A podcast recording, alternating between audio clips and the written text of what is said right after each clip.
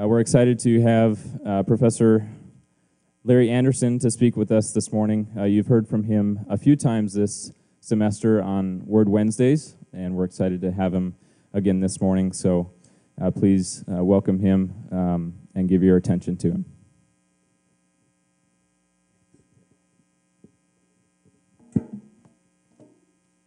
Good morning. This is so weird, isn't it? It is for me. Good morning. so let's begin with a word of prayer, shall we? Father, we adore you. We give you thanks and praise for who you are and for the privilege that we have to gather, especially in this weird, weird time that we find ourselves in, wearing masks, looking like bandits, dealing with all sorts of emotions, feeling stressed, and wondering what's next. We're glad for the privilege that we can be here in this place this morning. Meet with us, please. Encourage us and challenge us according to your purpose as we commit this time into your care. In Jesus' name, amen. There's two portions of Scripture that I would like to reference this morning. And if you want, uh, you might have your Bible in your backpack. Uh, if you don't, there's probably one in the pew just in front of you if you'd like to use that. Uh, two portions of Scripture. Uh, the first will be Hebrews chapter 12, and the second will be Philippians chapter 3, verses 12 through 14. And, and if you want to find um, both of those, uh, we'll, we'll make reference to uh, Philippians a little bit later. Just put a mark there. And uh, we'll start with um, Hebrews chapter 12, um, verses 1, 2, and 3. So the author of Hebrews writes Therefore, since we are surrounded by such a great cloud of witnesses, let us throw off everything that hinders and the sin that so easily entangles and let us run with perseverance the race marked out for us, fixing our eyes on Jesus, the pioneer and perfecter of faith. For the joy set before him, he endured the cross, scorning its shame, and sat down at the right hand of the throne of God. Consider him who endured such opposition from sinners, so that you will not grow weary and lose heart. When I was a sophomore in high school, I decided that I would like to go out for the track team, and I made the JV track team. Of course, it wasn't too hard to, to make the team. Um, they were accepting any warm body, and uh, so I was on the junior varsity track team as a sophomore. And the problem was I'd started a little bit late, maybe uh, a week and a half into uh, track season hadn't been running, really wasn't uh, in great running shape. Uh, and, um, and so I wasn't ready for the first track meet that was going to take place uh, at the end of that week. In fact, um, I probably shouldn't have participated probably for the next two weeks, but the coach approached me and asked me if I'd be willing to run in the 880, which is two times around the track. Now, I never saw myself as a long distance runner, and for me, that's a long distance. A short distance would be um, a 100 yard dash. That was almost the extent of my capabilities. I like to run fast and get it over with, okay? Uh, so the coach asked me if I'd be willing to run in the 880. And uh, he convinced me that I might actually help the team. If I were to do that, I might be able to win uh, one point for the team. He knew I wasn't going to win the race. so he was very realistic. Maybe you'll get us a point, and that would be helpful. So I said yes. The race started, and remember, I'd never run this race before. I had no idea how to run it. And I thought two times around the track, wow, that's not too hard. Uh, you know, any idiot can do that, and I'm an idiot, so I qualify. So I thought I'll just follow the two or three or four or five people that are ahead of me. That was my whole strategy. And so the race started, and I tried to keep up. We made the first turn, and by the first turn, I was lagging behind. My legs were aching, already starting to get wobbly. My lungs were already burning. And by the time we got around that first lap, I was about ready to just step on the inside of the track and call it a day. I didn't really see myself being very beneficial to the team. I thought for sure that I was going to die on the track, which would not be beneficial to the team or to the coach. By the time I got to that uh, third turn, so we finished one lap, I'm uh, on the, the third turn, that second lap, I was certain, I was certain I was going to die. I, I wanted so badly to just stop and find a chair or a gurney near an ambulance. Something. I needed relief. I wanted to step off the track. I wanted to quit. But I didn't.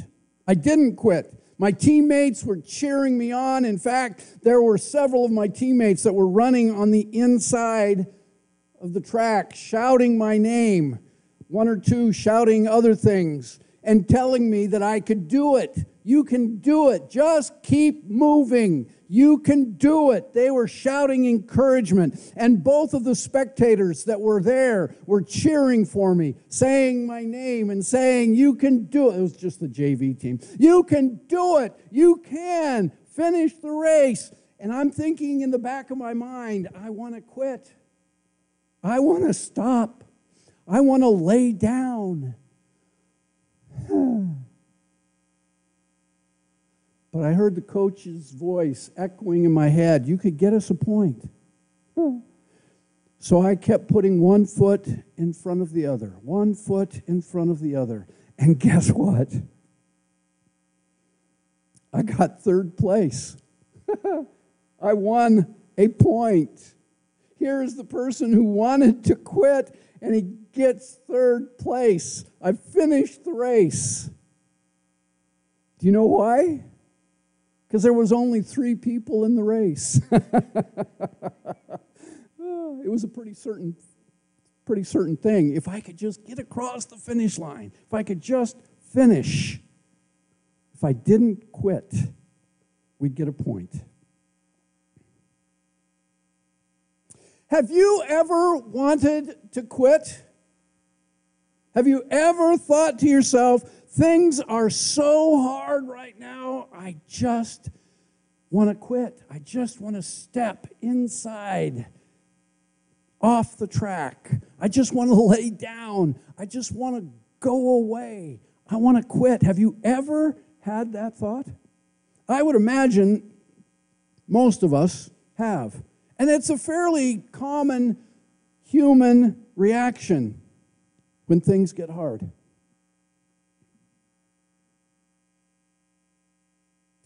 The two best, the two best decisions I've ever made in my life. The first was to decide to follow Jesus. The second was to marry the woman who is my wife. The two hardest things in my life being married to the woman who's my wife and following Jesus.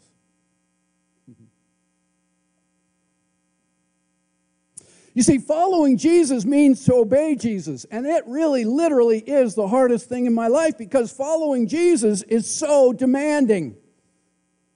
We are told by Jesus that we are to love God with our whole being. And we're to love our neighbor as ourselves. And I think to myself, Jesus, you never met my neighbor. oh, he was a jerk.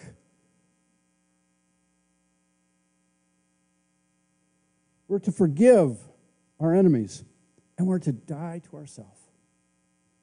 Following Jesus is demanding. so much easier to quit. Following and obeying Jesus is so hard because quite frequently I mess up. And many of you can, uh, can affirm that, that very truth because this past week, Friday, I was angry as a hornet. And I was not very pleasant in the classroom, and I wasn't very pleasant to be around. My anger was boiling over. I keep messing up. I'm selfish, I'm lustful, I'm arrogant. And those are all the things that Jesus calls me to give up, to surrender to Him. Following Jesus, obeying His call upon my life, is hard. It's so much easier to quit. I have so many questions that are still unanswered. And in my exp- experience, I have been mocked, I've been spit upon, I've had things thrown at me because people find out I follow Jesus. And they're either threatened or they just don't like me. And of course, following Jesus means that, well, I'm a little bit different than all of the people I generally would have hang, hung out with as a high school kid and a college student. And to be fair, I am a little strange, but it's a different kind of strange that we're talking about here. Following Jesus means that we are unique. And so it makes it hard. And of course, news flash here I'm not perfect.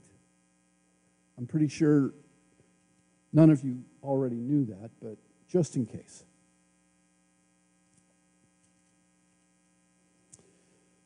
Paul has something to say about that in uh, Philippians, if you're following along, verses 12 through 14.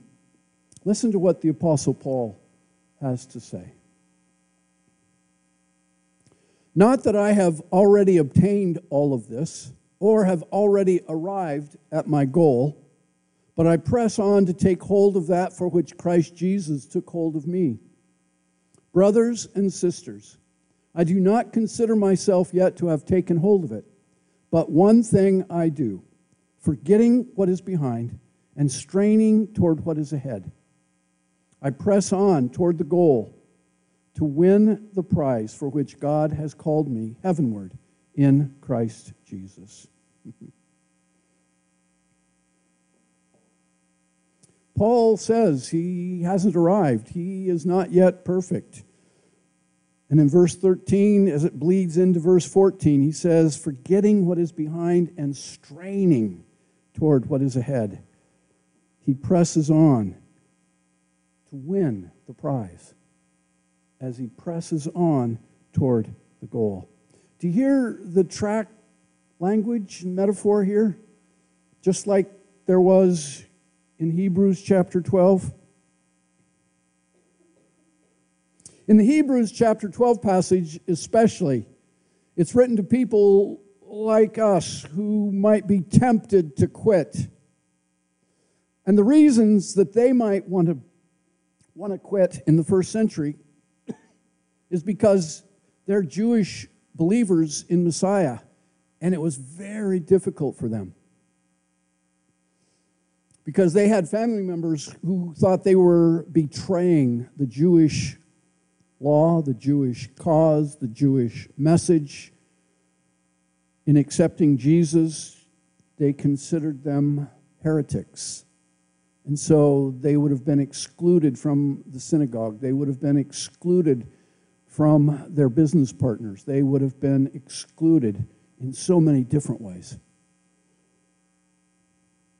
They had far greater reason to quit.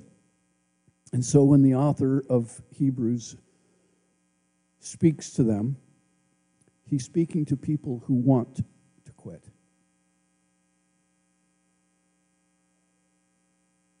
But if we listen carefully to what the author of Hebrews has to say, which sounds very similar to what Paul said in Philippians, the real question is how can we quit?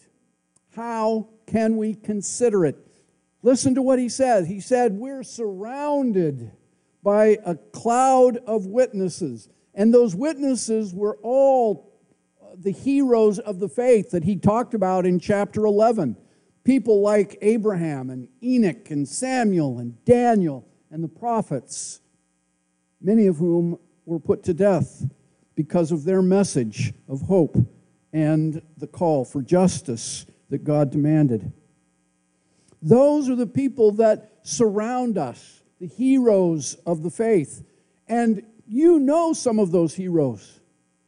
Maybe a, a, grandmother or a grandfather or an aunt, an uncle, or maybe even a parent who had been faithful in following Jesus.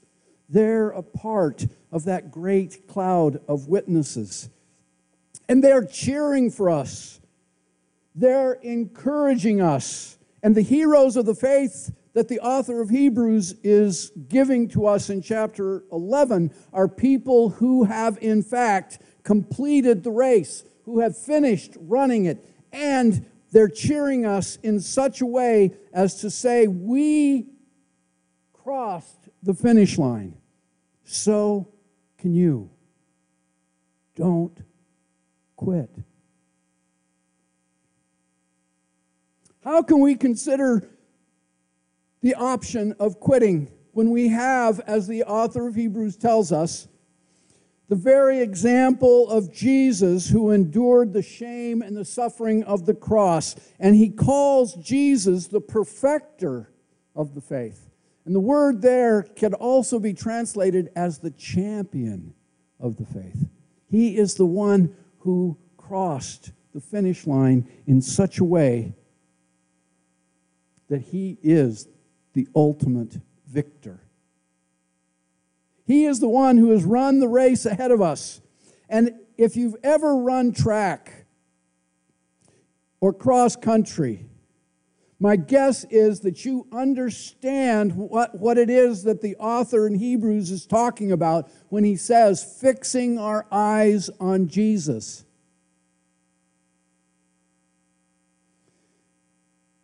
Your coach would have told you Find the person who's immediately ahead of you, keep your eyes on that person, and it will actually encourage you to run a little faster, and you will pull up on that person until you're able to pass them. And if you're the very leader of the pack, focus on whatever is ahead of you, and you'll draw up to it and you'll pass it. And the idea here is you see your competition, you see the person in front of you, it encourages you to run faster, and it also causes you to keep your head up so that you're breathing properly. As soon as you begin to hang your head, you're in deep doo doo, which is really hard to run in. Fix your eyes on Jesus, the champion, the perfecter of the faith. How? When we have an example like that who has won the race, how could we consider quitting? Don't quit.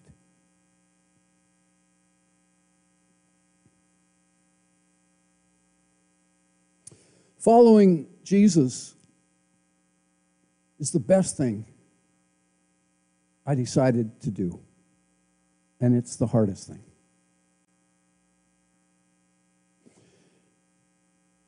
But what, what I had to learn, and maybe you do as well, is that following Jesus is not a sprint, it's a marathon. Maybe you've heard that before. And as we live together on this campus, and as we have opportunity when we go home to live with people who are also following Jesus, it's our responsibility to encourage each other, just like my teammates encouraged me that day when I so badly wanted to die, not just quit, die.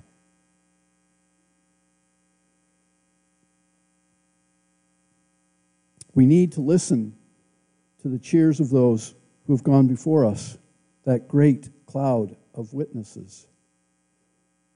And we need to follow Jesus so that we can, in fact, run the race to win the prize.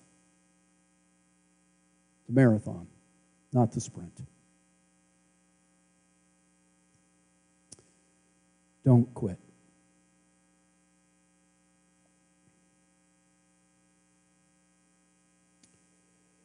His name was John Ahawiri. I may not be saying it exactly right, but I think I'm close. In 1968, the Olympics were held in Mexico City. And John had been sent by his country of Tanzania to represent them in the Olympic marathon. And normally, uh, marathon runners can complete the, the long distance race of over 24 miles. They can complete it roughly in two hours.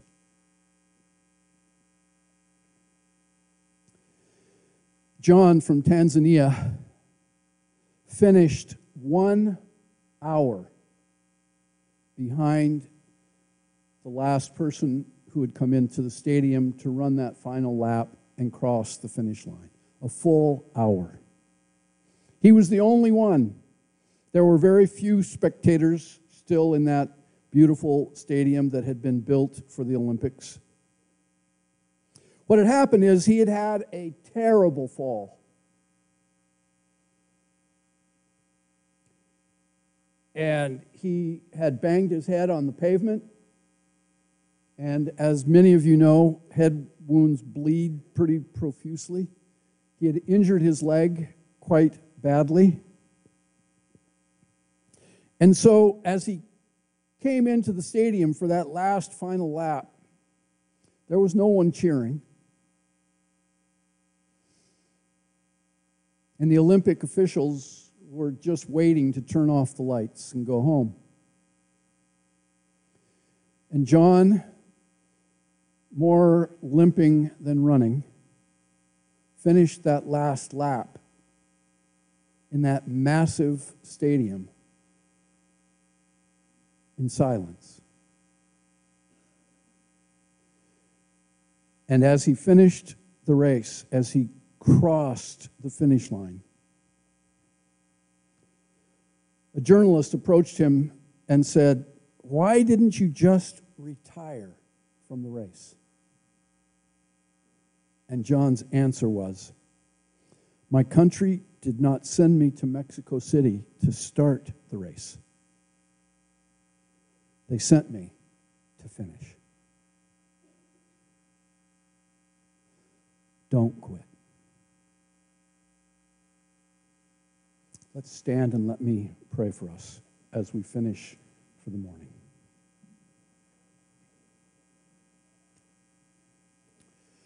Father, we're, we're all feeling the pressures of a very long semester. And we've all been dealing with a variety of motions related to COVID. And there are many other things that are going on in our hearts and heads and lives. You know them full well. You know how we need you. And so I pray for each person in this room and whoever might be watching online that you might encourage us today to fix our eyes on you in such a way that we might finish the race and that we might win the prize. To your glory and to the glory of the kingdom. In the strong name of Jesus, I ask this. Amen. You're dismissed.